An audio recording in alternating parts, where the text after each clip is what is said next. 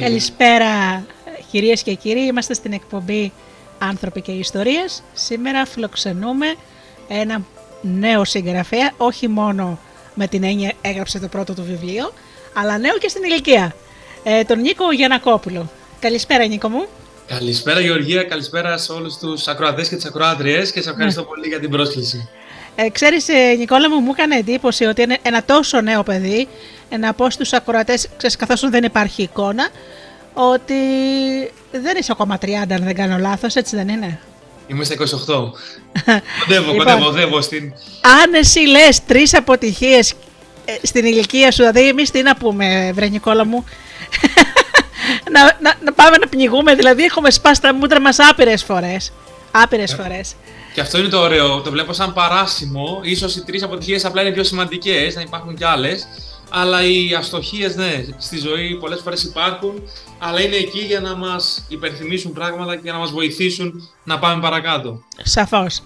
Ε, να ξεκινώντας λοιπόν θέλω να μας πεις ε, για τις σπουδές σου, κατα, να αρχίσουμε αυτό καταρχάς, ε, να πεις στους ακροατές ε, τι έχεις τελειώσει.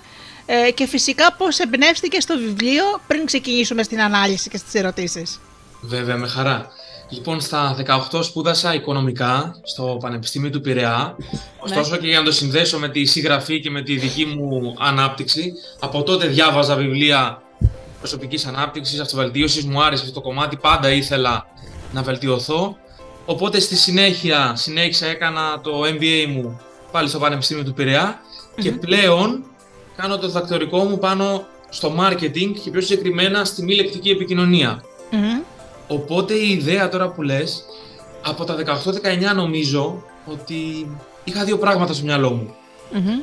Το ένα ήταν ότι ήθελα κάποια στιγμή να κάνω διδακτορικό και το δεύτερο να γράψω ένα Όχι από ψώνη, όχι για, να, για επίδειξη, για να το πω σε κάποιον, αλλά μου άρεσε και ήξερα ότι είχα να προσφέρω. Οπότε ήξερα ότι θα είναι στο κομμάτι της επικοινωνίας, της γλώσσας του σώματος, της σχέσης με τον εαυτό μας. Mm-hmm. Και οπότε είχα σε εισαγωγικά το υλικό στο μυαλό μου, ήξερα πράγματα, αλλά μου έλειπε η ιδέα, κάτι που θα το έκανε έτσι, ξέρεις, πολύ ενδιαφέρον. Δεν ήθελα απλά να παραθέσω τη, γνώμη, τη γνώση και να είναι σαν ακαδημαϊκό βιβλίο. Οπότε περίπου ένα-ενάμιση χρόνο πριν είχα μια συζήτηση, είχα κάνει ένα podcast και στο τέλος συζητούσαμε κάτι για αποτυχίες, για πράγματα που μπορεί ξέρεις, να μην τα καταφέραμε και στη συνέχεια να μπορέσαμε να το προσπεράσαμε και να έγιναν επιτυχίες. Οπότε καθώς περπατούσα στην Αθήνα, στην Πλάκα, που είναι ένα από τα αγαπημένα μου μέρη για περπάτημα. Και εμένα. Α, ωραία. Νιώθεις, νομίζω ναι, νιώθεις. Και Διονύσης ε, και η αεροπαγή του πάρα πολύ. Η αεροπαγή του αγαπημένου του δρόμου, ναι. Είναι σαν να είσαι αλλού νομίζω. Είναι, νιώθεις ναι. τόσο όμορφα εκεί. Οπότε μου ήρθε η πρώτη ιδέα, η πρώτη εισαγωγικά αποτυχία, απόρριψη. Οπότε ξεκίνησα αμέσως να γράφω και σιγά σιγά έγινε βιβλίο. Ναι, πάρα πολύ ωραία. Εφόσον λοιπόν έχεις διαβάσει βιβλία αυτοανάπτυξης, σίγουρα θα ξέρεις και τον Ναπολέον Χίλ, έτσι. Mm, ήταν ένας από τους πρώτους και, και το πολύ ενδιαφέρον με τον Χίλ είναι ότι ακόμα και σήμερα ναι. τα βιβλία του είναι τόσο επίκαιρα. Έχω κάνει άπειρες εκπομπές με τον uh, Ναπολέον Χίλ. Αυτό που, μου, που τους λέω μου κάνει εντύπωση είναι επίκαιρα, αν εξαιρέσεις τα παραδείγματα. Δηλαδή, θέλω να πω, έγραψε για το 1930.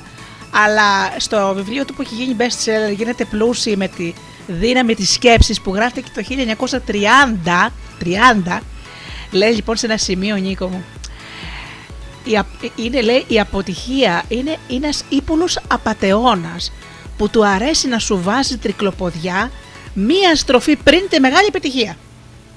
Ακριβώς.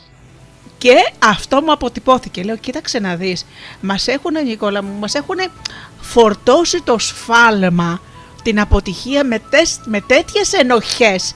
Από το σχολείο ακόμη έτσι που α, από την χάνεις και λες να πάω να πνιγώ ρε παιδί μου να πάω να πέσω να αυτοκτονήσω απέ, απέτυχα μα δεν είναι τόσο τραγικά τα πράγματα έτσι δεν Συμφωνώ, είναι, ναι.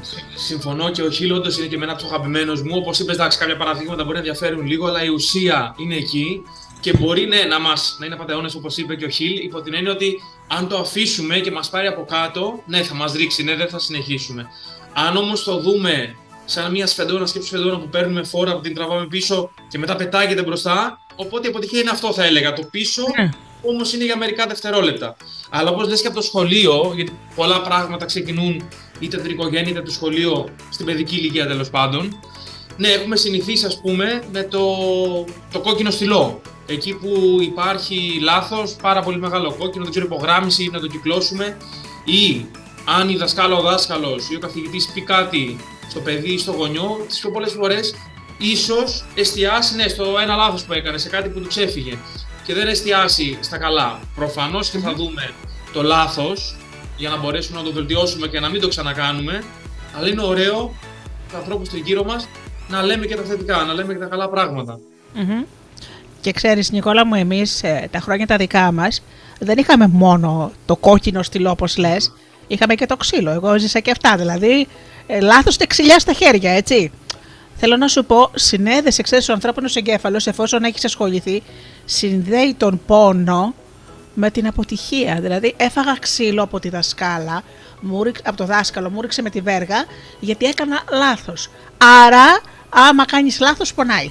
Mm, το, κατα... το καταλαβαίνω απόλυτα και πλέον μπορεί να μην έχουμε συνήθως ως ποτέ την σωματική βία στο σχολείο, αλλά μπορεί να έχουμε τη λεκτική. Οπότε απλά να είναι η πρόοδος της, η ανάπτυξή της. Οπότε είναι το ίδιο, δεν έχει μεγάλες διαφορές. Τη ψυχολογική, τη λεκτική, okay, δεν είναι θέμα σύγκρισης, αλλά και αυτό είναι η εξέλιξή της. Οπότε, ναι, μας έχουν μάθει ότι αντί να πούμε ότι, okay, ξέρεις, κοίτα, έκανες αυτό, πρόσεξε την επόμενη φορά να το κάνεις σωστά, να το δεις διαφορετικά. Mm-hmm. Αντί να το πάμε εκεί, το πάμε ως ότι αν κάνεις λάθος θα σε τιμωρήσω. Ναι.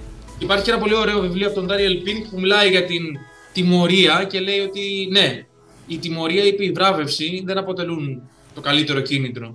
Το καλύτερο κίνητρο είναι να το βρούμε από μέσα μα. Να μπορέσει τα λόγια έμπνευσης, είτε προς τον εαυτό μας είτε προς τους άλλους, ναι. να αποτελούν το καλύτερο κίνητρο. Ωραία. Λοιπόν, να ξεκινήσουμε τώρα με το βιβλίο. Οι τρεις αποτυχίες, λοιπόν, εκδόσεις η Βίσκο, που έχει και τα καλύτερα βιβλία αυτοανάπτυξης, πιστεύω. Λοιπόν, στη, να πω ότι λοιπόν ε, στον πρόλογο κάπου λες μια πολύ ωραία, ωραία λέξη, η συνέπεια. Την έχεις ε, σαν χαρακτηριστικό ας πούμε της κάθε επιτυχίας, έτσι. Το πιστεύεις φαντάζομαι αυτό, μας το γράφεις. Ακριβώς. Η συνέπεια για μένα είναι τα πιο σημαντικά. Ναι, προφανώς έχει σημασία το ταλέντο, ναι, προφανώς έχει σημασία να έχουμε κάποια χαρακτηριστικά, αλλά από τη φύση μας εννοώ, από την γέννησή μας. Ωστόσο, η συνέπεια αφενός είναι κάτι που το χτίζουμε, δεν χρειάζεται, δεν χρειάζεται να το έχουμε από τη γέννησή μας. Αφετέρου, σκέψτε το απλό παράδειγμα με το βούρτισμα των δοντιών. Αν κάποιος μία φορά την εβδομάδα βουρτίζει τα δόντια του, δεν ξέρω για μισή ώρα, για μία ώρα, μάλλον δεν θα καταφέρει και πολλά. Μάλλον θα δημιουργήσει και πρόβλημα στα δόντια μου. Ενώ από την άλλη πλευρά, το, το ένα λεπτό δύο φορές την ημέρα, η συνέπεια δηλαδή αυτής της πράξης, η συνήθεια, η ρουτίνα, θα μπορέσει να μας χαρίσει πολύ υγιή δόντια. Σωστά. Σωστά. Ναι. Το ίδιο και με, με όλα τα πράγματα. Το ίδιο και με το γυμναστήριο, με τη γυμναστική. Το να κάνω μια φορά την εβδομάδα 8 ώρες γυμναστική, μάλλον δεν θα με βοηθήσει πολύ. Το να κάνω όμως 20 λεπτά, μισή ώρα τη μέρα, θα είναι εξαιρετικό. Πολύ σωστά. Και να πω, αυτά, μου αρέσει ένα παράδειγμα που λέω, ε, ο γνωστός ε, Καβάκος, ε, που έχει τεράστιες επιτυχίες και μας έχει κάνει περήφανους. Τους λέω, πιστεύετε ότι αυτός ο άνθρωπος, επειδή έχει ήδη επιτυχίες, δεν κάνει εξάσκηση κάθε μέρα; Ο ίδιος είπε ότι κάνει τουλάχιστον το λιγότερο τρεις ώρες εξάσκηση μουσική την ημέρα για να παίζει αυτό το, τη θεία μουσική που παίζει. Δηλαδή αυτός έχει συνέπεια, σου λέει είμαι όνομα, κάτι δεν το σταματάει. Ακριβώς και ακόμα και οι κορυφαίοι προφανώς δεν τα πετυχαίνουν πάντα όλα τα πράγματα. Έβλεπα και πρόσφατα λίγο το μπάσκετ και διάβαζα ο LeBron James, για όσους το γνωρίζουν τέλος πάντων, είναι ένας από τους κορυφαίους μπασκετμπολίστες αυτή τη στιγμή και έλεγε ότι είναι πρώτος σε λάθη στην ιστορία του. Ναι, ναι, το έχω διαβάσει. Σωστά. Ναι. ναι. Βλέπεις. Οπότε δεν σημαίνει κορυφαίοι ότι δεν κάνουν λάθη, δεν έχουν αστοχίες. Απλά ότι προσπαθούν, είναι συνεπείς, έχουν αναπτύξει τον εαυτό τους, δουλεύουν σκληρά, έχουν κίνητρα συνεχώς και τα καταφέρνουν. Μα ναι, κοίταξε πάλι στον Ναπολέον Χιλ έλεγε ας πούμε λόγω χάρη ότι ο Ντίσνεϊ απορρίφθηκε πολλές φορές για έλλειψη φαντασίας. Φαντάσου τώρα, έτσι. Ο Φρέντ Άστερ, που εντάξει, εσύ δεν, το, δεν το, μπορεί και να μην τον ξέρεις, ε, κατηγορήθηκε ότι είναι κακός χορευτής. Έτσι. Θέλω να πω ότι οι άνθρωποι που διαπρέψανε ε, στον καλλιτεχνικό κόσμο, στην ιστορία, συγγραφή κτλ. έχουν φάει, να το πω, πόρτα στη μούρη τόσες φορές που κανονικά θα έπρεπε να τα έχουν παρατήσει. Και μάλιστα, Νικόλα μου λέει το εξής. Υπάρχει ένας ηθοποιός που είχε γράψει ένα σενάριο για μια ταινία στην οποία ήθελα να πρωταγωνιστείς ο ίδιος. Πήγε σε 2.000 οντισιόν. Το φαντάζεσαι το νούμερο; 2.000 οντισιόν και του είπαν ότι είναι άχρηστος, ότι δεν γράφει ωραία στην κάμερα και ότι δεν μπορεί να γίνει ηθοποιός γιατί δεν μιλάει σωστά, γιατί δεν είναι ωραίος κτλ. κτλ. Όμως κάποια στιγμή μια εταιρεία του είπε εντάξει, θα τη γυρίσουμε με σένα. Αυτός ο άνθρωπος είναι ο Σταλόνε και η ταινία είναι ο Ρόκι. Θέλω να πω ότι φαντάσου έφαγε 2.000 φορές όχι. Και τα παραδείγματα είναι άπειρα. Άπειρα τα όχι, Ναι, ναι, έτσι. ναι, η- Και, σου, και σου είπε, Όχι, εγώ θα γίνω ηθοποιός. Τέλος. Θα είμαι άσχημος. Τι ξέρεις, όντως δεν μιλάει καλά. Όντως. Ε, ναι. Ε, θέλω να σου πω ότι ναι. Αυτό είναι εμφανές. Α πούμε, διάβαζα και τη J.K. Rowling που έχει γράψει τα, τα Harry Ναι, ναι. Potter. Είχε 12 απορρίψει από εκδοτικού. Ο Σταλόνε που είπες τώρα. Ναι. Ο Stephen King. Οπότε αυτό είναι τελικά το χαρακτηριστικό που τους έκανε να πετύχουν και να περάσουν αυτό που ήθελαν το μήνυμα. Είναι ότι Ναι. δεν σταμάτησαν. Τώρα, όσες πιο πολλές εναλλακτικές δημιουργούμε για τον εαυτό μας, τόσο πιο πολλές πιθανότητες έχουμε. Ας σκεφτεί Μμμ. κάποιος τι συνεντεύξεις, ότι θέλει να βρει μια, είναι η πρώτη εργασία ή θέλει να αλλάξει τέλο πάντων εργασία. Μμμ. Και κάνει συνεντεύξεις, στέλνει βιογραφικά. Ναι, αν στείλει ένα, δύο, πέντε, δέκα, πενήντα, εκατό, μπορεί να μην περάσουν. Γιατί είναι τόσο πολλοί υποψήφοι ή τόσο πολλά πράγματα. Αν στείλει, όπως είπες, 2.000, 3.000, 5.000, ε, θεωρώ δεν μπορεί ένας να μην τον καλέσει 2-5. Και αν δεν τον καλέσει, σημαίνει ότι πρέπει να αλλάξει κάτι. Μπορεί να μην είναι δηλαδή μακριά από το να τον καλέσουν, απλά είναι ένα Είπες. μήνυμα. Μπράβο, είπες τη μαγική λέξη. Κάτι κάνεις, δεν μπορεί. Αυτό, αυτό. Σίγουρα θέλει να, να παίρνουμε ανατροφοδότηση κάποιες φορές και να καταλαβαίνουμε. Ωραία, λοιπόν το βιβλίο είναι χωρισμένο σε τρία μέρη, πρέπει να πω στους ακροατές. Ξεκινάμε λοιπόν με την εισαγωγή. Λες, επιτυχία είναι να πηγαίνεις από, από αποτυχία σε αποτυχία χωρίς να χάνεις τον ενθουσιασμό σου. Τσόρτσιλ. Ωραία. Λοιπόν, εκεί λοιπόν γράφεις την πρώτη ενότητα λοιπόν που είναι η επικοινωνία. Και εδώ να πω λοιπόν στους ακροατές που ξέρεις ένα ωραίο παράδειγμα με ένα φλερτάκι, ε, στη- στο πανεπιστήμιο. Πόσοι άντρες λένε τώρα να τη μιλήσω, να με τη μιλήσω, θα μου πει κανένα όχι μέσα στη μούρη. Ε, η Αλεξάνδρα λοιπόν, έτσι.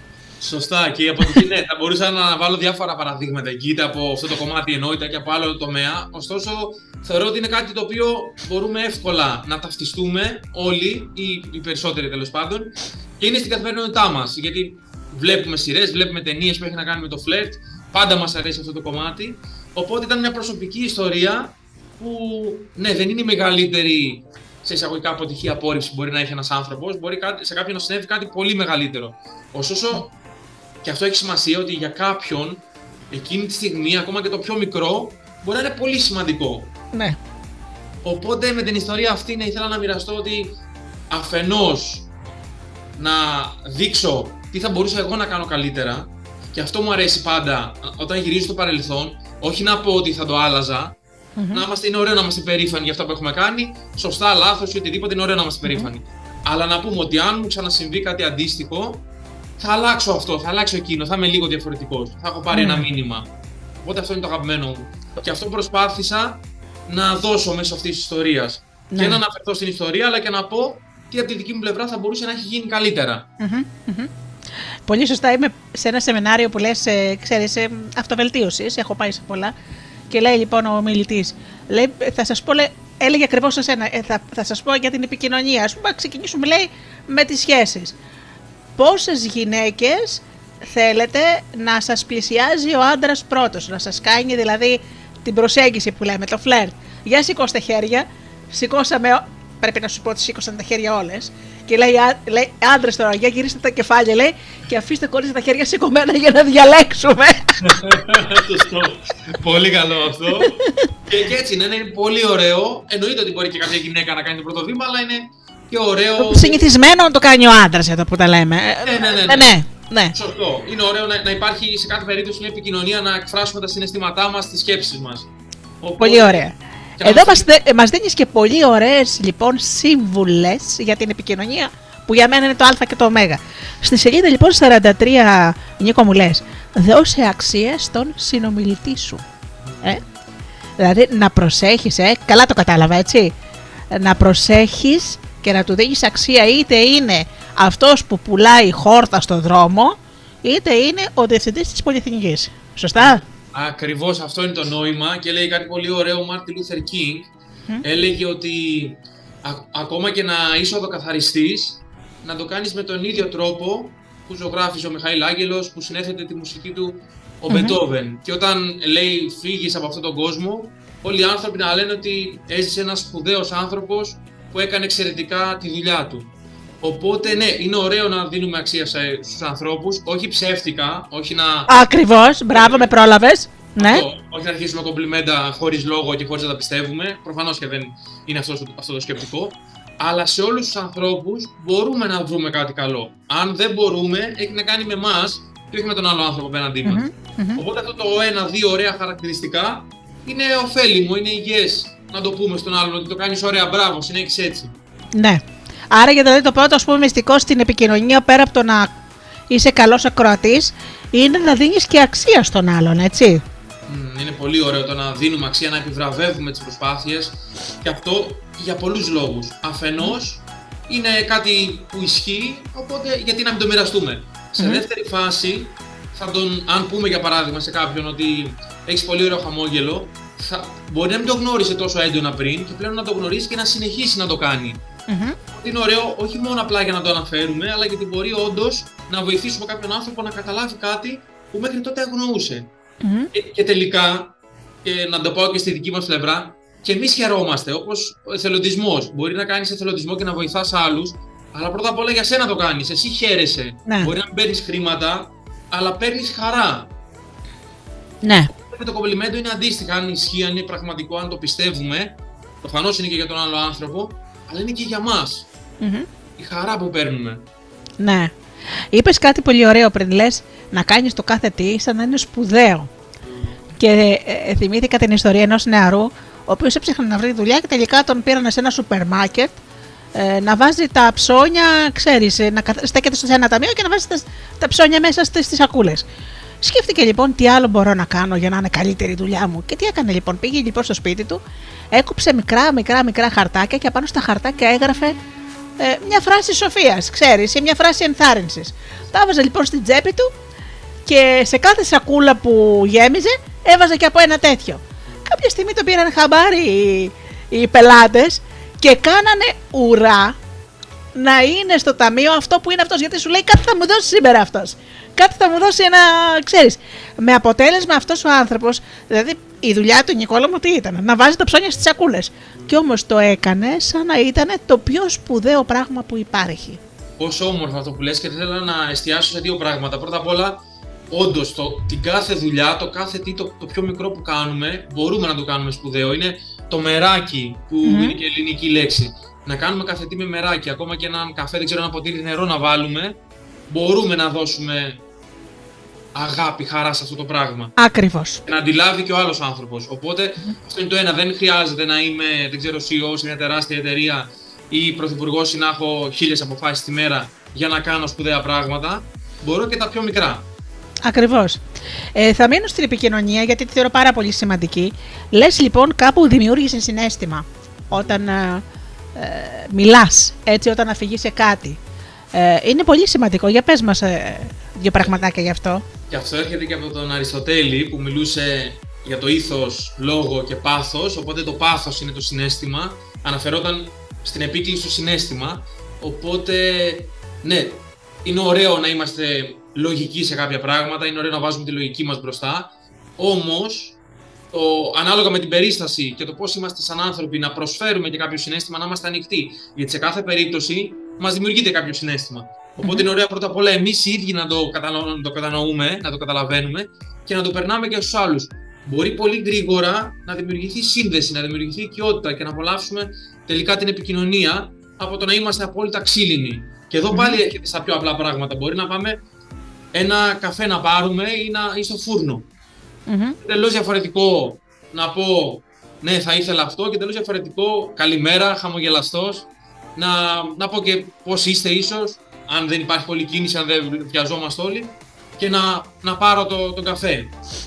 Εκεί λοιπόν, σε μια τέτοια επικοινωνία, ο άνθρωπος που έχουμε απέναντί μας θα θέλει να μας ξαναδεί, θα έχει όρεξη να μας ξαναδεί, αλλά και εμείς θα το απολαύσουμε τελικά από το να είμαστε ξύλινοι. Ακριβώς. Πολύ ωραίο. Και σαφώς και πρέπει να μιλάμε όμορφα στους ανθρώπους που στέκονται με τις ώρες όρθιοι για να έχουμε εμείς τον καφέ μας στο, στο φούρνο, στο σούπερ μάρκετ. Μην ξεχνάμε ότι αυτοί οι άνθρωποι δουλεύουν όρθιοι και χρειάζονται μια καλή κουβέντα. Δηλαδή, είναι τόσο ανθρώπινο αυτό που λες. Δηλαδή, πες κάτι καλό, ας πούμε, στον άνθρωπο. Μίλα ευγενικά. Δεν είναι σκλάβος μας. Δουλεύει για το ψωμί του άνθρωπος, έτσι. Αυτό και θα δούμε ότι ένα χαμόγελο από την πλευρά μας, όπως είπες ένα καλό σχόλιο, πώς και ο ίδιος αμέσως θα αλλάξει. Μπορεί να ήταν ενδεχομένως, δεν ξέρω, να μην είχε τόσο όρεξη, αλλά θα τον δούμε όταν χαμογελάμε σε κάποιον, το πιο πιθανό είναι να μας χαμογελάσει και εκείνος. Mm-hmm. είναι ωραίο να φτιάχνουμε και τη μέρα μας και τη μέρα των άλλων ανθρώπων. Ωραία. Λοιπόν, κάνεις μια συζήτηση που λες. Λοιπόν, λες εδώ πέρα ωραία πράγματα για την επικοινωνία. Είτε η συζήτηση αυτή είναι επαγγελματικής φύσεως, είτε να είναι κάποια φιλική, είτε το πρώτο ραντεβού ίσως. Και λες λοιπόν, κάνε ενδιαφέρουσες ερωτήσεις. Mm. Για πες. Μην λοιπόν- ξανακούσω από άντρα τη ζώδιο είσαι. Μα την Παναγία σου λέω. Έτσι ξαναδώ, ακούσα από άντρα τη ζώδιο είσαι. Θα πάω να πνιγώ έτσι. Δεν την αντέχω την ερώτηση. Υπάρχουν λοιπόν σωστά. Είναι κάποιες ερωτήσεις που, όπως είπες, τι ζώδιο είσαι, που μπορεί να είναι βαρετή ή αν δεν ταιριάζει στη συζήτηση. Mm-hmm. Ή κάποιες ερωτήσεις, τι έκανες πριν. Okay, ξέρει, είναι πολύ καλά τι έχεις σπουδάσει. Ενώ με το να γνωρίσουμε κάποιον άνθρωπο να είναι, δεν ξέρω, μια επαγγελματική συζήτηση που μένεις. Okay, θα το ρωτήσουμε και αυτό. Ή αν έχουμε πολλή ώρα μια συζήτηση, είμαστε μια ώρα με κάποιον, okay, θα ρωτήσουμε. Προφανώς θα ρωτήσουμε και αυτά γιατί είναι σημαντικά. Αλλά εννοώ να μην σταθούμε μόνο σε αυτά. Δηλαδή, αν κάνουμε πέντε ερωτήσεις σε κάποιον, μην είναι οι πέντε ερωτήσεις που μένει, τι έχει σπουδάσει και δεν ξέρω, τέτοια βαρετά πράγματα. Πάμε σε κάτι πιο ενδιαφέρον. Πάμε σε κάτι που θα τον κάνει όντως να θα το οδηγεί το ενδιαφέρον, θα τον κάνει να σκεφτεί παραπάνω. Κάποιες τέτοιες ερωτήσεις πρέπει να, να συνδέονται βέβαια και με τη συζήτηση, αλλά θα μπορούσε να είναι αντί για το τι δουλειά κάνεις, να πούμε τι σου αρέσει στην εργασία σου, τι σε παθιάζει ή τι θα έκανες από αύριο αν κέρδιζες, δεν ξέρω, ένα εκατομμύριο ευρώ. Να το βάλουμε σε yeah. σκέψη. Ή τι σου αρέσει να κάνεις τώρα δεν εργάζεσαι. Επίσης μια ωραία ερώτηση αυτή.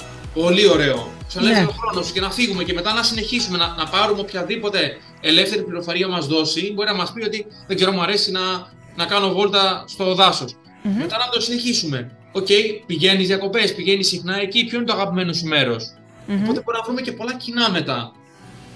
Ναι. Όσο τροπαλό και να είναι κάποιος, όσο εστρεφή και να είναι κάποιος, αν του κάνουμε μια τέτοια ερώτηση που τον παθιάζει όντως, που του αρέσει, θα δούμε ότι μας μιλάει. Αν το ρωτάμε για πιο γενικά, πιο βαρετά πράγματα, μπορεί να είναι μονολεκτικός, μπορεί να μην έχει τόση όρεξη. Και τελικά δεν θα συνδεθούμε κιόλας, δεν είναι μόνο αυτό. Ναι. Αλλά θα έχουμε μάθει τα πολύ βασικά. Δεν ξέρεις, ε, είχα πάει σε ε, ένα καθηγητή γιατρό για, να, για ένα κάποιο θέμα που έχω.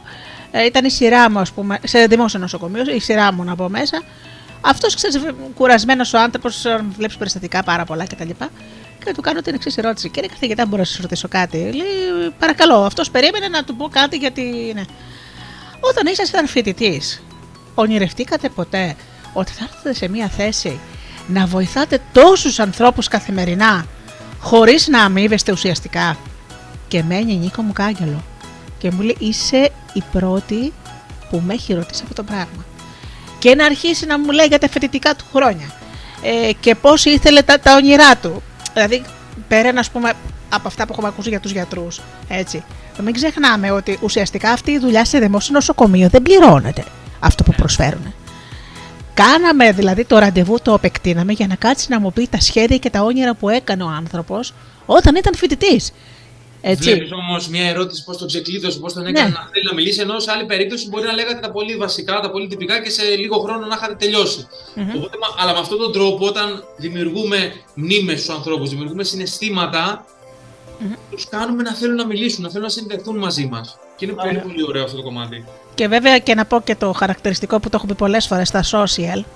Ε, όσοι προσπαθούν να κάνουν φλερτ, να μην πω κάποια άλλη λέξη, οι τέσσερις ερωτήσεις. Είσαι παντρεμένη, που μένεις, με τι ασχολείσαι, πόσο χρονών είσαι; Δεν ρωτάνε τίποτα άλλο. Αυτό, μα βλέπεις ή το πόσο χρονών είσαι. OK, okay, θα το μάθουμε κάποια στιγμή. Δεν, δεν, δεν, δεν, δεν το μάθουμε για τον άνθρωπο απέναντί μας. Αλλά να είναι αυτές τώρα οι τέσσερις πρώτες ερωτήσεις, όπως είπες, δεν βοηθάει, δεν δημιουργεί καμία, κανένα ενδιαφέρον. Οπότε ναι. πάμε να κάνουμε. Γιατί και εμείς ήδη θα περνάμε καλύτερα. Και αντίστοιχα, είτε από ευγένεια, είτε θα μας κάνουν μια τέτοια ερώτηση, ή θα μας πούν και εσύ. Οπότε είναι πιο ωραίο να απαντήσουμε σε μια ερώτηση όπως είπες για τις μνήμε, για το παρελθόν, για το μέλλον, για τα όνειρα, από ότι να ρωτήσουμε, να απαντήσουμε για το πού μένουμε. Μμμ. Ωραία. Και λες επίσης, ας πούμε, κάτι που το πιστεύω κι εγώ, μην εστιάζεις στα αρνητικά. Ωραίο. Γενικώ στην αρνητική σκέψη, ε, ε, δηλαδή στη ζωή ή στην ώρα της συζήτησης. Ε, Τι, τι, τι, τι εννοείς πάνω σε αυτό το θέμα; Θα σου πω, γενικότερα εννοώ, πάνω σε αυτό το κομμάτι, εννοείται για να ξεκινήσω με αυτό, δεν συμβαίνουν όλα τα πράγματα, όλα τα πράγματα στη, στη ζωή μας, δεν είναι πανέμορφα, δεν είναι τέλεια, δεν είναι εξαιρετικά. Καλά, λίμωνο, τι λες τώρα. Προφανώς και θα μας συμβούν πράγματα που δεν είναι τόσο ωραία και εννοείται να δώσουμε και χώρο στον εαυτό μας να είναι λυπημένος, να είναι στεναχωρημένος, είναι και αυτό ένα συνέστημα. Για κάποιο χρονικό διάστημα, μικρό εννοώ.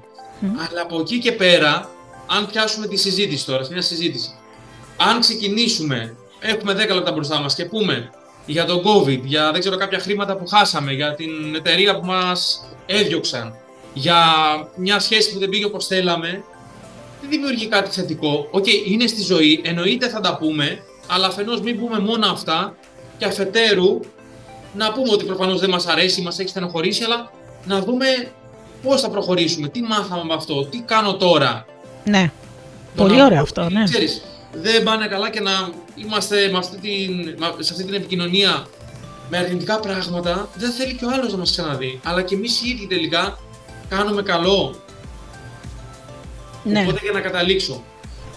Εννοείται ότι θα μιλάμε στους ανθρώπους μας και για πράγματα που δεν είναι τόσο όμορφα, δεν πήγαν όπως θέλαμε. Όμως, να μην εστιάζουμε μόνο σε αυτά και όχι μόνο για τη συζήτηση και, εμάς, τους- και για εμάς τους ίδιους. Μμμ. Αν σκεφτόμαστε το τι μου συνέβη, τι έγινε, δεν θα βρω ποτέ τη λύση και δεν θα προχωρήσω ποτέ. Αν όμως πω, οκ, συνέβη αυτό. Τι κάνω τώρα, πώς το προσπερνάω ή τι κάνω από εδώ και πέρα για να μην ξανασυμβεί, θα είναι πολύ πιο ωφέλιμο. Ναι. Ωραία. Θέλω να μας πεις λίγες πληροφορίες τώρα για τις ανοιχτές ερωτήσεις που πιστεύω θα ενδιαφέρουν πολλούς ε, ακροατές ε, στη συζήτηση. Εννοείται. Οι ανοιχτές ερωτήσεις λοιπόν είναι αυτές που δεν μπορούν να απαντηθούν μονολεκτικά. Αν σου πω ποια είναι τα όνειρά σου, δεν μπορείς να μου απαντήσεις με μια λέξη. Ενώ αντίθετα κλειστέ ερωτήσεις είναι αυτές που μπορούν να απαντηθούν με ναι ή όχι μεταξύ ενός ή περισσότερων πραγμάτων. Δηλαδή, σου αρέσει το ποδόσφαιρο ή το μπάσκετ. Αυτό είναι μια κλειστή ερώτηση. Μμμ. Άρα, κάποιες στιγμές μπορεί να είναι χρήσιμη μια κλειστή ερώτηση.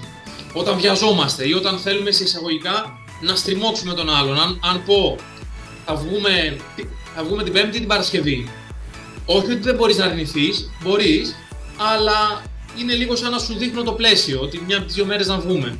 Μμμ. Από την άλλη τώρα με τις ανοιχτές ερωτήσεις, τι σου αρέσει να κάνεις στον ελεύθερο χρόνο σου, ποια είναι τα όνειρά σου, πώς θα περιέγραφες τη χθεσινή μέρα. Με αυτόν τον τρόπο και δίνουμε το χώρο στον άλλον να πει πολλά πράγματα και να μην απαντήσει μονολεκτικά και δεν είμαστε και πιεστικοί απέναντί του. Μμμ. Οπότε θα έλεγα ότι σε μια συζήτηση, ειδικά γνωριμίας ή που θέλουμε να δημιουργήσουμε τέλος πάντων οικειότητα, είναι ωραίο να κάνουμε ερωτήσεις ανοιχτές. Και ακόμα και να μας κάνει ο άλλος μια κλειστή ερώτηση, αν σου αρέσει, ας πούμε, που είπα το ποδόσφαιρο ή το μπάσκετ, μην πούμε το ποδόσφαιρο τελεία, να πούμε Μμμ. μου αρέσει το ποδόσφαιρο, γιατί αυτό και αυτό, ή μου είχε συμβεί αυτό. Οπότε Ναι. να βοηθήσουμε την επικοινωνία. Ε, σε κάποιο σημείο λοιπόν μας λες μην καθοδηγείς. Εννοείς δηλαδή ξέρεις μην πάμε τη συζήτηση εκεί που θέλουμε. Α, και να πω ένα πράγμα ότι αυτό φαντάζομαι το εννοείς όχι μόνο στις γνωριμίες αλλά και στην πώληση έτσι και επαγγελματικά και τέτοιες συζητήσεις φαντάζομαι έτσι. Παντού είναι αυτό. Α, και θα σου πω, το μην καθοδηγείς, ας πούμε, πώς το σκέφτηκα μιας και μιλάγα για τις σχέσεις εκεί, τις ανθρώπινες. Μμμ. Πολλές φορές μπορεί να μου πεις να, να μιλάμε, να συζητάμε και να μου πεις μια σκέψη σου, μια γνώμη σου. Μμμ. Και εγώ να είμαι πολύ κάθετος να σου πω, Όχι, κάνε αυτό. Όχι, θα έλεγα να σταματήσεις από την εργασία σου. Όχι, θα έλεγα να χωρίσεις. Δεν λέω να μην πούμε τη γνώμη μας, προφανώς και θα την πούμε. Όμως, όταν μιλάμε για έναν άλλο άνθρωπο, δεν, θεωρώ ότι δεν έχει τόσο νόημα να είμαστε κάθετοι. Εκτός και είναι κάτι που συμβαίνει που είναι τοξικό, ας πούμε, δεν λέω για κάποια τέτοια περίπτωση. Αλλά αν δεν μιλάμε για κάποια ακραία περίπτωση που όντως πρέπει να βοηθήσουμε τον άλλον, σε όλα τα υπόλοιπα, αν μας πειραστεί μια απλή σκέψη του, δεν χρειάζεται να του πούμε απόλυτα ναι, θα έκανα αυτό, κάνε εκείνο. Να, του, να, κάνουμε, να πούμε ότι okay, στη- κατά τη γνώμη μου αυτό είναι προτιμότερο, αλλά εσύ τι σκέφτεσαι, εσύ τι θέλεις. Γιατί όσο και να μας έχει εξηγήσει, δεν μπορούμε να ξέρουμε τι θέλει πραγματικά η ψυχή του, δεν μπορούμε να ξέρουμε τι είναι καλύτερο για εκείνον. Οπότε ας τον αφήσουμε να πάρει εκείνος την απόφαση για να μπορεί να το στηρίξει κιόλας. Γιατί ξέρεις, όσο πιο ευάλωτος είναι κάποιος, αν ας πούμε με την εργασία που είπαμε πριν, αν νιώθω αδύναμος ότι δεν έχω και πολλές επιλογές, και ρωτήσω κάποιον άνθρωπο και μου πει τη γνώμη του, εκείνη τη στιγμή θα τίνω να τον θεωρώ ως ξέρεις, παντογνώστη, ότι έχει την απάντηση, έχει τη λυση Και μάλλον θα κάνω αυτό που θα μου πει επειδή είμαι σε αδύναμη θέση. Αλλά αυτό δεν σημαίνει ούτε ότι θα είναι καλό για εμένα, ούτε θα μπορώ να το στηρίξω. Οπότε είναι ναι. προτιμότερο να λέμε στους ανθρώπους OK τη γνώμη μας, αλλά να τους λέμε εναλλακτικές που έχουν, να τους πούμε: OK, έχεις αυτό, αυτό και αυτό. Mm-hmm. Η πρώτη επιλογή έχει αυτό το θετικό, ας πούμε, η άλλη έχει το άλλο. Τι θέλεις εσύ τελικά. Οπότε να τους βάλουμε τους ίδιους να διαλέξουν. Ναι. Πολύ ωραία. Έχεις ολόκληρο κεφάλαιο για το γέλιο. Σπουδαίο φάρμακο το γέλιο. Ακριβώς και είχε γίνει και μια έρευνα σε, είχε γίνει μια έρευνα στην Αμερική και έλεγε ότι δύο ώρες μπορεί να αντικαταστήσει οποιαδήποτε ιατρική, οποιοδήποτε χάπι, οποιαδήποτε ε, αγωγή πάρει κάποιος. Θα συμφωνήσω απόλυτα μαζί σου. 33 χρόνια έχω δουλέψει στο, στο χώρο της υγείας, στα επίγοντα. Ε, ξέρω πολύ καλά ότι ε, και μάλιστα ε, ίσως να ακουστεί και λίγο ακραίο κάποιοι ερευνητές έχουν πει ότι έχουν γιατρευτεί και καρκίνοι και φοβερές αρρώστιες ε, επειδή πρώτον αυτός που ήταν άρρωστος δεν παραδέχτηκε ποτέ ότι είναι άρρωστος, δεν, δεν το δέχτηκε και κάποιοι έχουν πει κάθε μέρα έβαζα ταινία να γελάσω. Mm, ακριβώς δεν είμαι ειδικός στο κομμάτι της υγείας πάνω στις αρρώστιες αλλά θα σου πω ότι το έλεγε και ο William James, ήταν ο, από τους κορυφαίους ψυχολόγους του 20ου αιώνα και πρώτος καθηγητής ψυχολογίας στο Πανεπιστήμιο του Harvard, που έλεγε ότι δεν γελάμε επειδή είμαστε χαρούμενοι, είμαστε χαρούμενοι επειδή γελάμε. Οπότε να το έχουμε στο μυαλό μας λίγο παραπάνω και να καταλάβουμε ότι ακόμα και ένα επιτιδευμένο γέλιο, που δεν είναι ο σκοπός να κάνουμε επιτιδευμένο, αλλά ακόμα και ένα επιτιδευμένο γέλιο να βάλουμε ένα βίντεο στο ίντερνετ και να γελάσουμε, να καλέσουμε έναν άνθρωπο που κάνει αστεία και θα μας κάνει να γελάσουμε, μπορεί πραγματικά να μας αλλάξει τη διαθεση Οπότε θα έλεγα ναι. Και, το, το πρωί που ξυπνάμε είναι το καλύτερο που μπορούμε να κάνουμε. Ε, και πολλές φορές λέω προσέξτε τι ταΐζετε τον εγκέφαλό σας, ιδιαίτερο το βράδυ. Ε, λέω, λέω λοιπόν πολλές φορές ότι ξέρεις οι ελληνικές ταινίες, οι κομμωδίες είναι φάρμακο. Ε, έψαχνα χθες να δω κάτι, να περάσει η ώρα μου στην τηλεόραση και είχε μια ταινία Παναγία μου Νίκο, ο δαίμονας του ύπνου. Λέω έτσι και το δω αυτό. Δεν υπάρχει περίπτωση, ξέρεις, να γεμηθώ όχι απόψε για 10 μέρες. Και έβαλα τις ποινή διευθυντής. Χίλιες φορές το προτιμώ την Καρέζη να λέει γυρίσατε.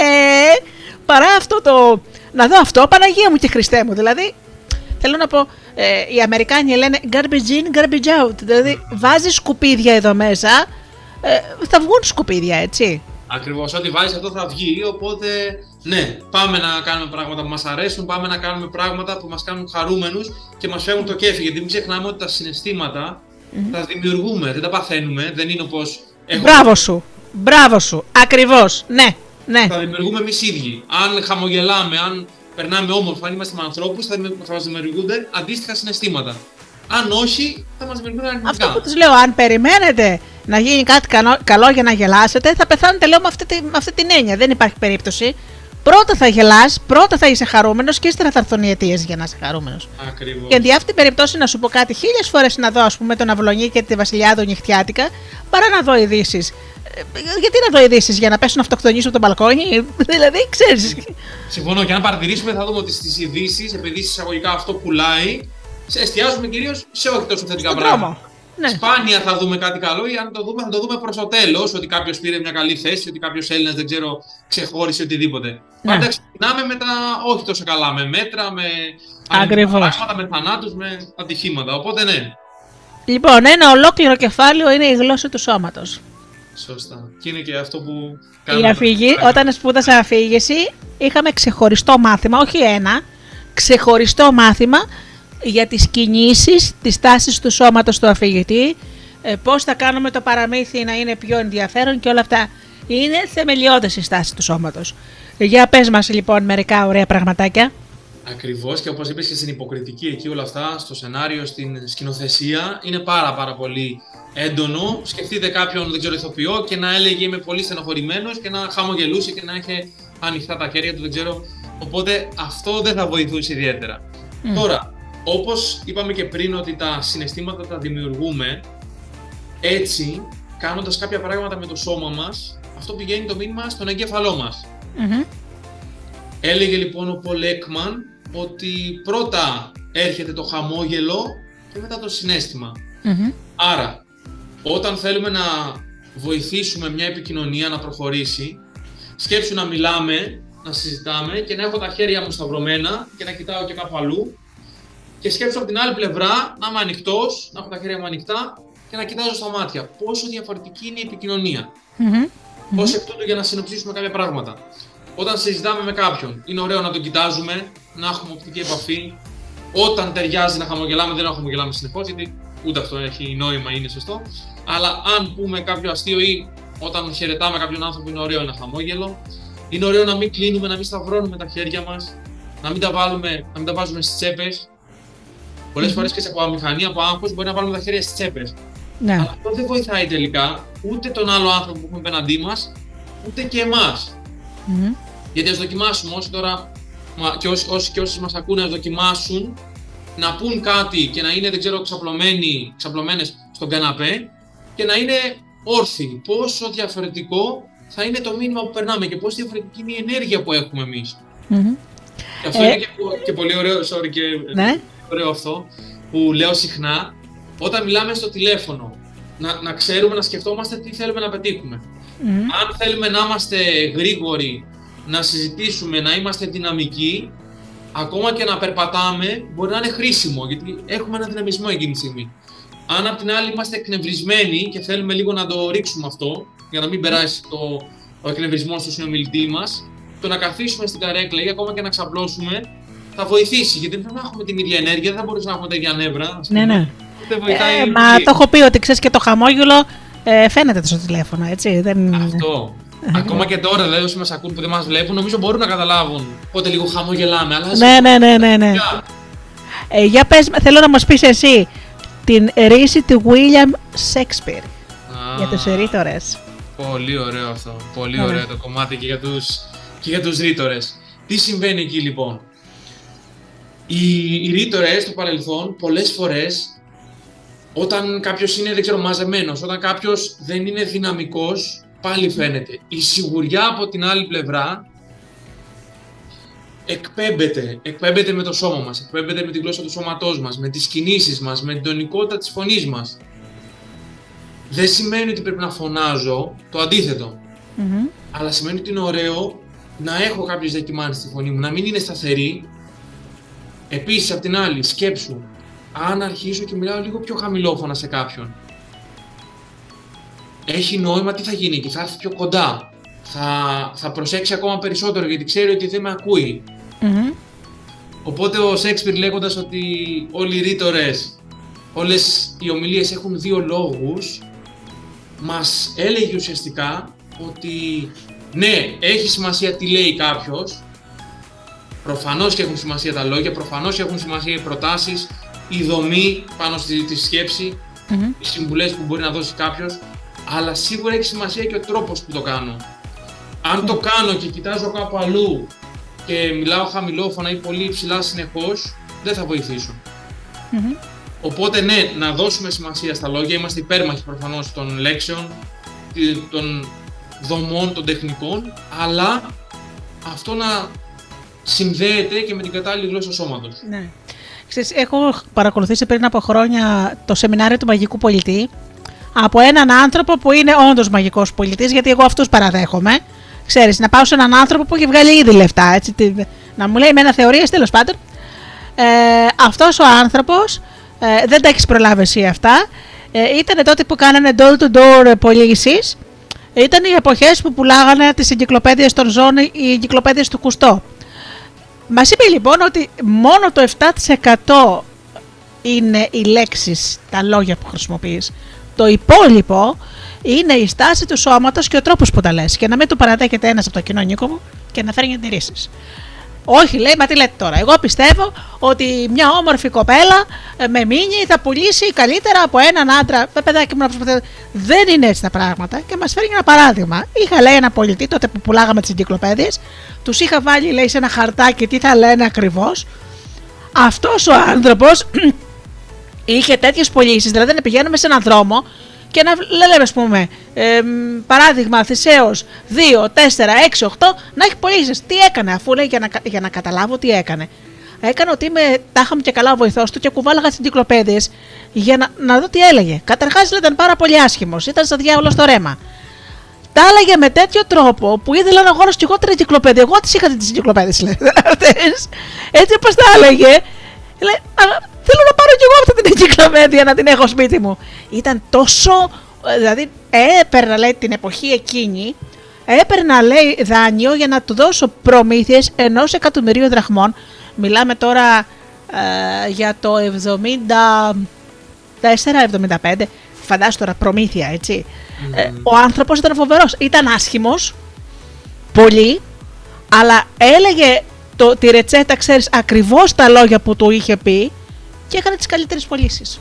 Πολύ ωραία, θα σου πω πάνω σε αυτό. Μου άνοιξε πολλά θέματα τώρα και μου αρέσει. Καταρχάς, ναι, υπάρχουν κάποιες έρευνες που λένε ότι, OK, όταν κάποιος είναι αντικειμενικά πολύ όμορφο μπορεί να αύξα, αλλά είναι πολύ μικρό το ποσοστό, ξέρεις που θα έχει διαφορά. Οπότε, προφανώς και δεν έχει να κάνει με την εξωτερική εμφάνιση, προφανώς και έχει να κάνει με το τι λέμε και με τον τρόπο που το λέμε. Οπότε, αυτό το ξεχνάμε και όχι μόνο στις πωλήσεις, όπως είπες, και στις σχέσεις ή οτιδήποτε. Είναι τι εκπέμπουμε εμείς, πώς νιώθουμε εμείς. Όσο σε εισαγωγικά αντικειμενικά όμορφος να είναι κάποιος, αν δεν το πιστεύει, δεν θα έχει ιδιαίτερο νόημα. Από την άλλη, αν πιστεύουμε στον εαυτό μας, όχι με έπαρση, αλλά με αυτοεπίθεση, αυτό μπορεί να βοηθήσει πολύ παραπάνω. Νούμερο 1. Νούμερο 2. Ναι, σίγουρα, προφανώς και δεν ήταν τυχαίο εκεί με τον πολιτή που είπες πριν, σίγουρα κάτι έκανε καλά. Είχε αυτοεπίθεση, είχε προετοιμαστεί σίγουρα που είπες. Η προετοιμασία είναι πολύ πολύ σημαντικό κομμάτι. Η γλώσσα του σώματος, το χαμόγελο, ότι δεν, έκανε, δεν έμπαινε πολύ στο χώρο του άλλου, ή δεν ήταν πολύ έντονος, δεν έφερε σε δύσκολη θέση, εννοείται και μπορούν να βοηθήσουν. Και το τελευταίο που ξεκίνησες με αυτό, που θέλω να σημειώσω, αυτή είναι λοιπόν μια έρευνα του Albert Merabian από το Πανεπιστήμιο της Καλιφόρνια και έρχεται κιόλας από τη δεκαετία του 70 αυτή η έρευνα και έλεγε λοιπόν ο Albert Merabian ότι σε μια έντονη συναισθηματικά στιγμή, όχι σε οποιαδήποτε βέβαια, αλλά στι έντονες στιγμές, και θα σου πω τι εννοώ, ότι όντως η γλώσσα του σώματος λέει μετράει κατά 55%, η τονικότητα 38% και 7% οι λέξεις. Mm-hmm. Έντονη στιγμή θεωρούσε, αν πούμε ένα παράδειγμα, ας πούμε, θα ήταν το να κάνω πρόταση γάμου. Αν κάνω πρόταση γάμου, λοιπόν, εκείνη τη στιγμή δεν έχει ίσως τόσο σημασία ακριβώς τι θα πω. Ακόμα και να κολλήσω λίγο, ακόμα και να πω δεν ξέρω τι να πω, έχω χάσει τα λόγια μου και μόνο αν έχω ένα ωραίο σκηνικό αν γονατίσω, αν βγάλω το δαχτυλίδι και χαμογελάσω, νομίζω ότι αυτό μόνο το αρκεί. Σωστά. Στις υπόλοιπες στιγμές δεν υπάρχει αυτή τη στιγμή κάποια έρευνα ακριβώς για το ποσοστό, αλλά καταλαβαίνουμε ανεξάρτητα τώρα με το ποσοστό mm-hmm. ότι είναι πολύ, σημαντικά, πολύ σημαντική και η γλώσσα του σώματος. Και οι λέξεις είναι εξαιρετικά σημαντικές. Αν μπει κάποιος και μιλήσει άσχημα mm-hmm. Ή πει, δεν μπει κανένα επιχείρημα, προφανώς και δεν θα γίνει πώληση. Mm-hmm. Αλλά οι κατάλληλες λέξεις οι κατάλληλες τεχνικές σε συνδυασμό με μια άρτια γλώσσα σώματος θα μπορούν πραγματικά να αποτελέσουν κλειδί για όλε ε, ε, πρόταση γάμου γνωστού. Εννοείται ότι έγινε δεκτή. Μια απλή, δεν ήταν πολύ καλό στα λόγια. Μια απλή, λέξη, μια απλή είπε Έτσι όπως με κοίταξες, σ' αγάπησα. Και το δαχτυλίδι. Και μάλιστα και σαν άντρας, βέβαια, να μας πεις τώρα ότι πόσες φορές έχεις δει μια πάρα πολύ όμορφη κοπέλα και μόλις έχει ανοίξει το στόμα της. Ε, λες από πού να φύγω, σε έχει απογοητεύσει. Ε, θυμάμαι, είχαμε στην παρέα παλιά όταν ήμουν πιο νέα, είχαμε ένα νεαρό, δεν ήταν πολύ ωραίος, έτσι. Αλλά ήταν αστείος, Νίκο. Πα, πα, πα, πα, γελάγα. Ε, λοιπόν, αυτός είχε τις περισσότερες κοπέλες, τα περισσότερα φλερτ, έτσι. Και του λέω κάποια στιγμή, ρε, εσύ, του λέω Γιάννο, πώς θα καταφέρεις, είσαι πάρα πολύ αστείος. Λέει, αν περίμενα, λέει Γεωργία από τη φάτσα μου να βρω, λέει γυναίκα. Ακόμα και εκεί δηλαδή το διαχειρίστηκε με χιούμορ. Αυτό ναι. εννοείται ότι είναι ωραία να μας αρέσει ο άνθρωπος απέναντί μα, ωστόσο και το να μας αρέσει είναι υποκειμενικό, έτσι να αρέσει σε εμάς. Mm-hmm. Δεν έχει να κάνει με το να έχει δεν ξέρω αναλογίες μοντέλου, αν μας αρέσει mm-hmm. εμάς. Αλλά κάποια άλλα χαρακτηριστικά, το χιούμορ, η καλή διάθεση, το, οι ενδιαφέρουσες ερωτήσεις που είπαμε πριν, το να έχω να πιστεύω στον εαυτό μου, όχι με εγωισμό, όχι με ναρκισισμό, αλλά με αυτοπεποίθηση. Mm-hmm. Να είμαι περήφανος για τα κατορθώματά μου, ό,τι και αν έχω καταφέρει. Όλοι μας μπορούμε να είμαστε περήφανοι για ό,τι και αν έχουμε καταφέρει. Νομίζω ότι είναι πολύ πολύ σημαντικότερα από οποιοδήποτε άλλο χαρακτηριστικό. Ωραία. Επιβεβαιώνω. Θα μας πεις και λίγα λόγια για την αντίστροφη που λες εδώ; Ναι, αμέ. Είναι αυτό ουσιαστικά που είπαμε πριν, ότι αν για παράδειγμα, τι είναι η αντιστροφή τώρα στη γλώσσα του σώματος, μας το λέει και ο Άλαν Γκάρνερ αυτό. Μμμ. Αν για παράδειγμα, να πιάσουμε το χαμόγελο, χαμογελάσω, το μήνυμα αυτό πηγαίνει στον εγκέφαλο, οπότε αρχίζω και νιώθω πιο χαρούμενος. Δεν λέω ότι αν έχει συμβεί κάτι όχι όμορφο και χαμογελάσω θα το ξεχάσω, και δεν είναι και αυτό το σκεπτικό. Αλλά λίγο θα νιώσω πιο καλά. Αν κάνω ωραίες θετικές κινήσεις, θα περάσει αυτό και μέσα μου και θα νιώθω θετικά. Οπότε η αντιστροφή μας λέει ότι ό,τι κάνουμε με το σώμα μας, αυτό περνάει στον εγκέφαλό μας και νιώθουμε με αυτόν τον τρόπο. Άρα, αν αρχίζω και κλείνω τα χέρια, κοιτάζω χαμηλά, δεν κοιτάζω τους άλλους ανθρώπους στα μάτια, δεν χαμογελάω, αντίστοιχα θα, δημιουργεί, θα δημιουργήσω αρνητικά συναισθήματα. Μπορεί να δημιουργήσω, ας πούμε, δεν ξέρω, σε ακραίο βαθμό κατάθλιψη. Γιατί η κατάθλιψη Μμμ. τη δημιουργούμε πάλι, δεν γίνεται από μόνη της. Μμμ. Οπότε μπορεί να είναι το έναυσμα κάποιο περιστατικό όχι τόσο ωραίο, αλλά αν εμείς το συνδυάσουμε με αρνητική γλώσσα σώματος, δηλαδή με το να μην χαμογελάμε, το να κοιτάζουμε κάτω, το να κλείνουμε τα χέρια, τότε είναι δεδομένο ότι θα την αυξήσουμε. Δεν θα Μμμ. σταματήσει εύκολα. Λοιπόν, και πάμε τώρα στην τρίτη ενότητα, η σχέση με τον εαυτό μας και ξεκινάς με τον αγαπημένο μου Maslow. Αν σχεδιάζεις να είσαι κάτι λιγότερο από αυτό που έχεις την ικανότητα να είσαι, να είσαι τότε θα είσαι πιθανότητα δυστυχισμένος σε όλες τις ημέρες της ζωής σου. Πολύ ωραίο και ναι. Νομίζω η σχέση με τον εαυτό μας τελικά είναι η σημαντικότερη σχέση. Αν πρέπει να ξεκινήσουμε από αυτή τη σχέση για να φτιάξουμε οποιαδήποτε άλλη. Δεν μπορώ, θεωρώ, να αγαπήσω τους άλλους αν δεν αγαπώ τον εαυτό μου. Μμμ. Δεν μπορώ να εμπιστευτώ τους άλλους αν δεν, δεν εμπιστευτώ τον εαυτό μου. Οπότε το έλεγε και ο George Bernard Shaw αυτό, Μμμ. ότι το να μπορέσω τελικά να φτάσω το ταβάνι μου, το να κάνω το καλύτερο που μπορώ, αυτό θα με κάνει χαρούμενο. Από την άλλη, αν καταφέρω κάτι λιγότερο από αυτό που έχω την ικανότητα, τότε μάλλον δεν θα είμαι και πολύ χαρούμενος. Βάζω τρικλοποδιά στον εαυτό μου μόνος μου ουσιαστικά. Ναι. Και μου αρέσει ότι σε πολλά σημεία του βιβλίου και σε αυτή την ενότητα έχεις εμ, εμ, πώς θα το πω, σε- όχι ε, εργασία, έχεις ε, κενές ε, γραμμές, λες ας πούμε, συνήθειες που μου κάνουν κακό και θέλω να σταματήσω, ένα, δύο, τρία. Καλά, εντάξει, να σου πω, μπορεί να το γράψεις και σε ένα τετράδιο και να βάλει όχι τρεις, να βάλει 13, έτσι. Ε, Υγιείς συνήθειες που θέλω να ακολουθήσω. Δηλαδή, μ' αρέσει που έχεις πραγματάκια μέσα ε, να κάνει ο άλλος και μία άσκηση και να έρθει ρε παιδί μου, ξέρεις να σκεφτεί, ρε παιδάκι μου, μήπως δεν κάνω κι εγώ κάτι σωστά. Λες ας πούμε πώς να σταματήσω μια αρνητική συνήθεια, έτσι. Ε, θα σου πω ένα παράδειγμα λόγω χάρη το τσιγάρο, έτσι. Μμμ. Που ε, έχω, δια- έχω ακούσει σε πάλι σεμινάρια αυτοανάπτυξης ότι οι κακές συνήθειες είναι σαν τις ανεπιθύμητες μουσαφίρισες. Ε, όταν τις, ε, ο εγκέφαλος μας θέλει 21 μέρες για να αποκτήσει μια καινούρια συνήθεια, δεν είναι ότι ξεχνάμε τις παλιές, απλώς ξεσπάνε στην ε, βαθιά μνήμη πίσω-πίσω στον εγκέφαλό μας και δεν υπάρχουν πια. Δηλαδή όταν δεν θες να, κο- όταν θες να κόψεις το τσιγάρο, απλά για μένα σταμάτα να, να, να μην καπνίζεις 21 μέρες. Μμ. Μετά ο οργανισμός θα αναγνωρίσει την καινούργια συνήθεια. Άρα για εδώ πέρα λες, ας πούμε, έχεις ένα ολόκληρο κεφάλαιο πώς να σταματήσω μια αρνητική συνήθεια. Και έχεις και ένα, δύο, τρία, δηλαδή μας έχεις εδώ πέρα συντα- συνταγή, να το πω έτσι. Θα σου Έτσι. θα σου πω. Πολύ ωραία. Ναι. Καταρχάς, όσον αφορά τις μικρές εισαγωγικά σκησούλε, το να μπορέσουμε να γράψουμε κι εμείς κάτι, ποιος, ποιο είναι το σκεπτικό, γιατί συμβαίνει αυτό; Αν μας πει κάποιος ότι, OK, εγώ θα σου πω τι να κάνεις και δεν το κάνουμε πράξη, δεν πρόκειται να γίνει ποτέ. Είναι σαν να βλέπω, ας πούμε, όσους αγώνες μπάσκετ και να δω, αν δεν πάω να παίξω, δεν πρόκειται ποτέ να γίνω καλός. Όσες εκατομμύρια ώρες και να δω, αν δεν παίξω εγώ, δεν θα γίνω καλός. Οπότε, ο λόγος που υπάρχουν οι σε εισαγωγικά σκησούλε μέσα είναι για να κάνουμε πράξη αυτά που είπαμε. Δεν έχει νόημα να διαβάσουμε, να ακούσουμε κάτι μόνο, αν εμείς ήδη δεν το κάνουμε πράξη. Τώρα, όσον αφορά και τις συνήθειες. Υπάρχει, ναι, είναι και αυτή η έρευνα που λέει ουσιαστικά ότι μια συνήθεια, βέβαια έχει να κάνει και με το τι συνήθεια είναι αυτή, πόσο καιρό την είχα, πόσο θέλω να την ε, σταματήσω ή όχι τελικά. Αλλά μας λέει λοιπόν ότι για το 22-22-22 τελικά, αυτό είναι το, το, το 21 είναι το 22 που μας λέει ότι μια συνήθεια περνάει από τρεις φάσεις. Η πρώτη φάση είναι όταν προσπαθώ να σταματήσω τη συνήθεια από εκεί που είναι πολύ δύσκολο. Γιατί έχω συνηθίσει να το κάνω, οπότε μου είναι δύσκολο να μην καπνίσω όπως είπες.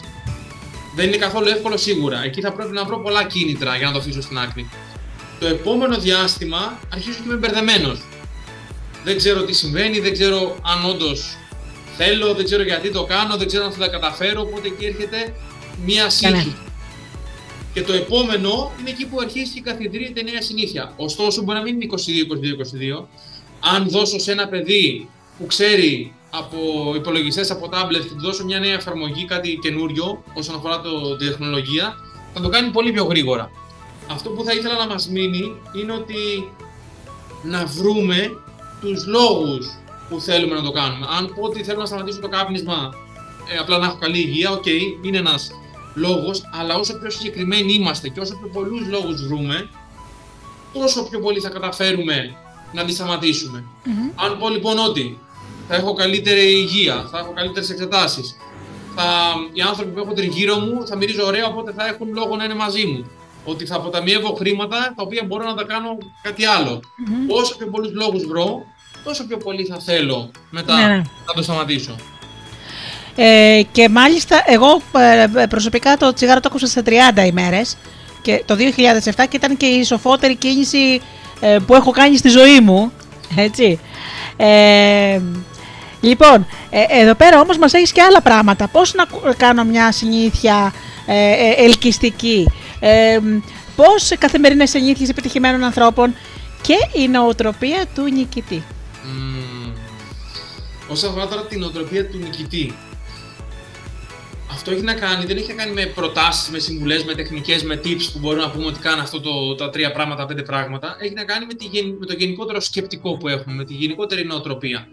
Άρα, αν πάρουμε πάλι και πιάσουμε κάτι που δεν τα πήγαμε καλά. Α ναι, πούμε, ναι, ναι. μια εξέταση, ένα διαγώνισμα και δεν τα πήγαμε πολύ καλά. Η μία επιλογή λοιπόν που έχουμε, που η παγιωμένη, ας το πούμε έτσι, νοοτροπία, ο παγιωμένος τρόπος σκέψης, είναι να πούμε ότι ναι, δεν τα κατάφερα και τι κάνω τώρα και γιατί μου συνέβη αυτό και να έχω κάποιο τέτοιο σκεπτικό. Από την άλλη πλευρά τώρα, αν έχουμε μια νοοτροπία ανάπτυξης, προφανώς και θα στεναχωρηθούμε λίγο, δεν λέω ότι θα χαρούμε, δεν θα ήταν φυσιολογικό. Αλλά από εκεί και πέρα τι θα κάνουμε, θα πούμε, ωραία, αυτό συνέβη. Από εδώ και πέρα, τι μπορώ να κάνω; Νούμερο 1, μπορώ να ξαναδώσω εξετάσεις. Νούμερο 2, μπορώ να έχω καλύτερο πρόγραμμα. Νούμερο 3, μπορώ να έχω κάποιον δάσκαλο, δεν ξέρω κάποιον θα με βοηθήσει προς αυτή την κατεύθυνση. Νούμερο 4. Θα βάλω συγκεκριμένο πρόγραμμα μέσα στη εβδομάδα και θα μελετώ για, δεν ξέρω, δύο ώρες τη μέρα. Ναι. Αυτό θα με βοηθήσει, γιατί αυτό, αυτή η νοοτροπία νικητή, η νοοτροπία ανάπτυξης, θα μου δείξει την κατεύθυνση, τι πρέπει να κάνω τώρα. Και αν είναι να γυρίσω στο παρελθόν, όχι να γυρίσω με το πάθεια και να πω, πω γιατί μου συνέβη, γιατί έγινε αυτό, να πω τι μπορώ να μάθω από αυτό, τι δεν θα κάνω την επόμενη φορά; Μήπως την επόμενη φορά που έχω εξετάσεις να ξεκινάω πιο δυναμικά και με πρόγραμμα από την αρχή; Ναι. μπορεί να με γλιτώσει. Είπες μια μαγική λέξη στο διάβασμα. Ε, μου έλεγε λοιπόν μια κυρία coach, έτσι, μου λέει τώρα για το διάβασμα, επειδή είναι συνήθεια και πρέπει η συνήθεια του νικητή, μου είπε ακριβώς το ίδιο. Ε, έδωσε μια πολύ ωραία συνταγή. Ε, Καταρχάς, λέει, θα ξεκινήσεις, ε, θα διαβάσει ένα τέταρτο την ημέρα. Σε τρεις μέρες θα το κάνεις μισή ώρα. Και ανά τρεις μέρες θα αυξάνεις ένα τέταρτο. Έτσι. Ή αν, αν σου φαίνεται λίγο το τρεις μέρες, κάνει το ένα τέσσερις. Έτσι. Οπότε θα φτάσεις κάποια στιγμή να μελετάς, να μελετάς, όχι να διαβάζεις, διαβάζω και μυθιστόρημα, έτσι. Μιλάμε για, για μελέτη. Θα μελετάς, ας πούμε, μία και δύο ώρες χωρίς να κουράζεσαι. Γιατί βάζεις την συνήθεια στον εγκέφαλό σου, σιγά σιγά δεν, δεν του πετάς, ας πούμε, στο κεφάλι ένα κάρο πρέπει, γιατί ξέρεις κάτι, Νικόλα μου, θα αντιδράσουμε, έτσι. Δεν υπάρχει περίπτωση.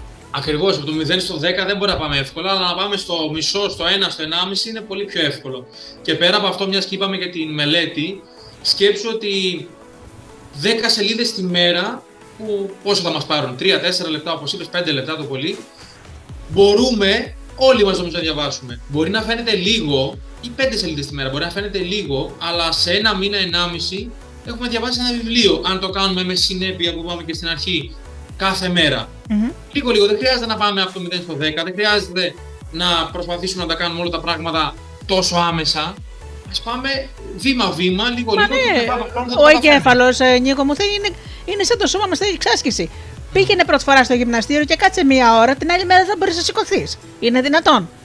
Είπες και προηγουμένως, θα ξεκινήσεις, ας πούμε, ε, 20 λεπτά περπάτημα, ε, μετά σιγά σιγά το κάνεις μισή ώρα, ε, για να φτάσεις δηλαδή σε ένα σημείο για να, να είσαι γυμνασμένος. Αυτό χτίζεται. Οι μυς θέλουν υπακοή. Δεν, το σώμα μας θέλει και το εγκέφαλός μας θέλει ε, να το δώσεις χρόνο. Ακριβώς, ακριβώς. Δεν μπορεί Είναι- ξαφνικά να μου γίνεις, ξέρω εγώ, γυμνασμένος και με εμεί μέσα σε ένα μήνα. Θα σε Ε, πάνε στο νοσοκομείο. Υπερεκτιμούμε πολλές φορές τι μπορούμε να κάνουμε σε ένα μήνα, σε μισό χρόνο, σε ένα χρόνο και υποεκτιμούμε τι μπορούμε να κάνουμε σε μεγαλύτερο διάστημα, σε μια πενταετία, σε μια δεκαετία.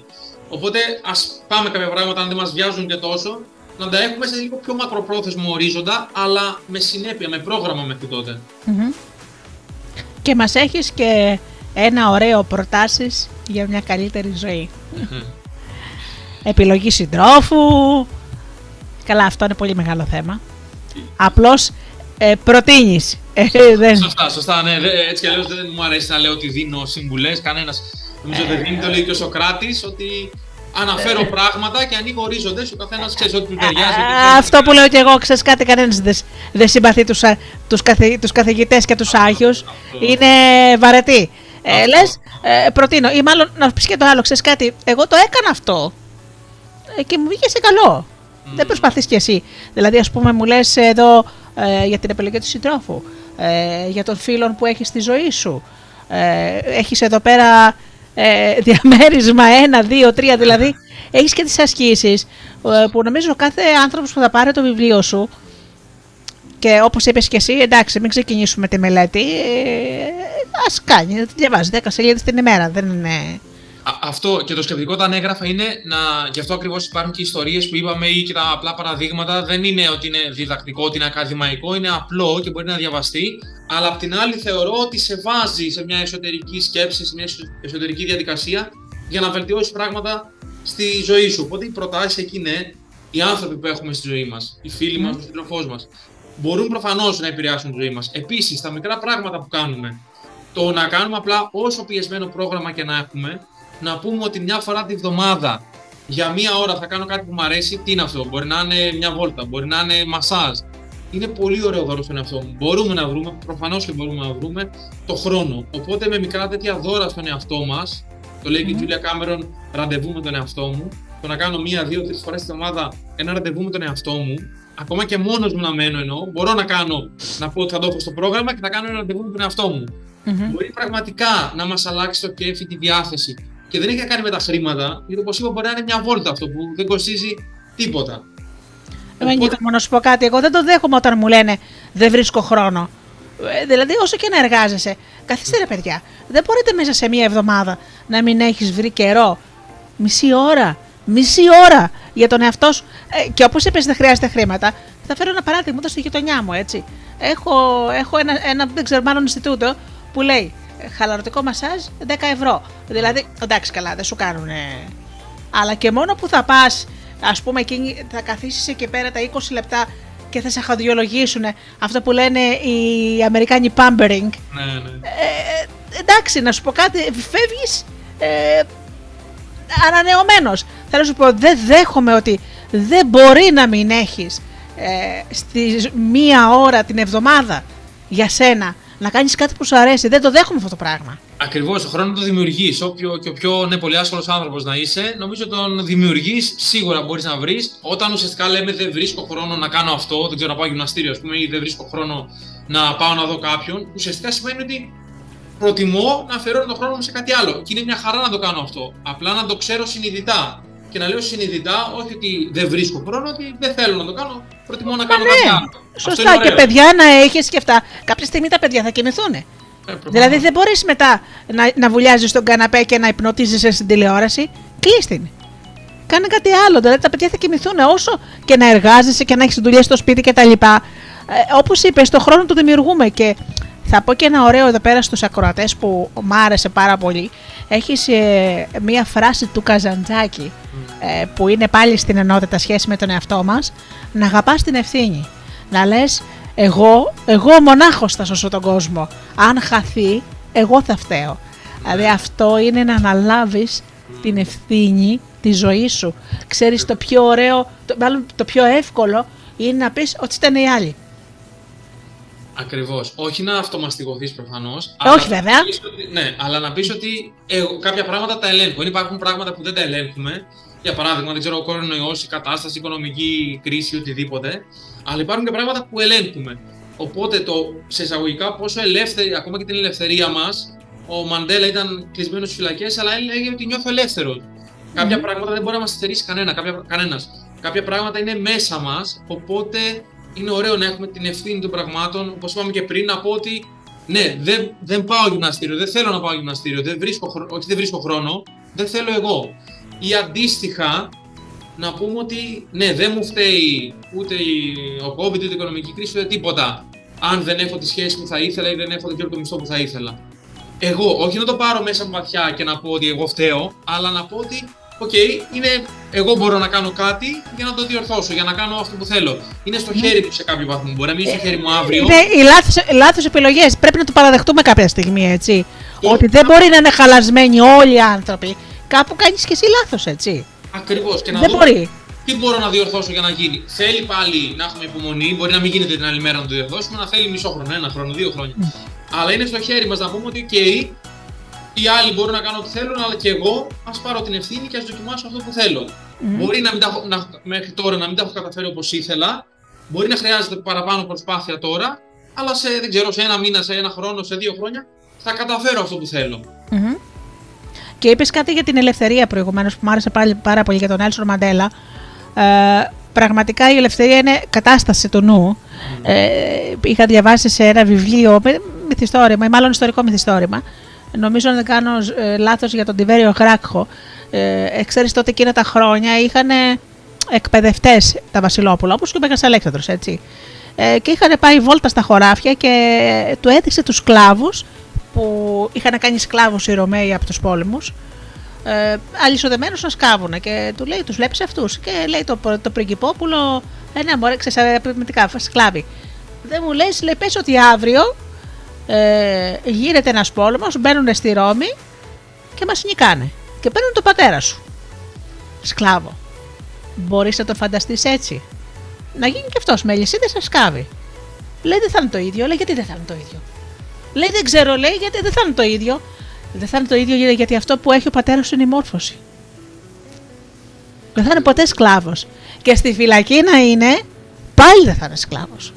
Το ζήτημα είναι ότι εσύ πόσο επιτρέπεις να σκλαβωθείς; Ε, έτσι, και είναι αυτό που λέγαμε πριν, η νοοτροπία ανάπτυξης, η γνώση είναι πράγματα που δεν μπορεί να μας τα πάρει κανένας. Από την άλλη, μπορεί να, δεν ξέρω, να, είμαι, να έχω πάρα πολλά χρήματα, να έχω μια σε εισαγωγικά τέλεια ζωή, να, έχω, να ταξιδεύω, να κάνω και να μην νιώθω Από την άλλη, μπορεί ναι, να είμαι, όπως είπαμε, το Μαντέλα και να νιώθω ελεύθερος. Αυτό έχει να κάνει όμως με το πώς έχει δουλέψει, πώς είναι δομημένη η σκέψη του, τι έχει διαβάσει, τι γνώσεις έχει και τι νοοτροπία τελικά έχει αναπτύξει που τον κάνει να βλέπει ότι είναι ελεύθερο.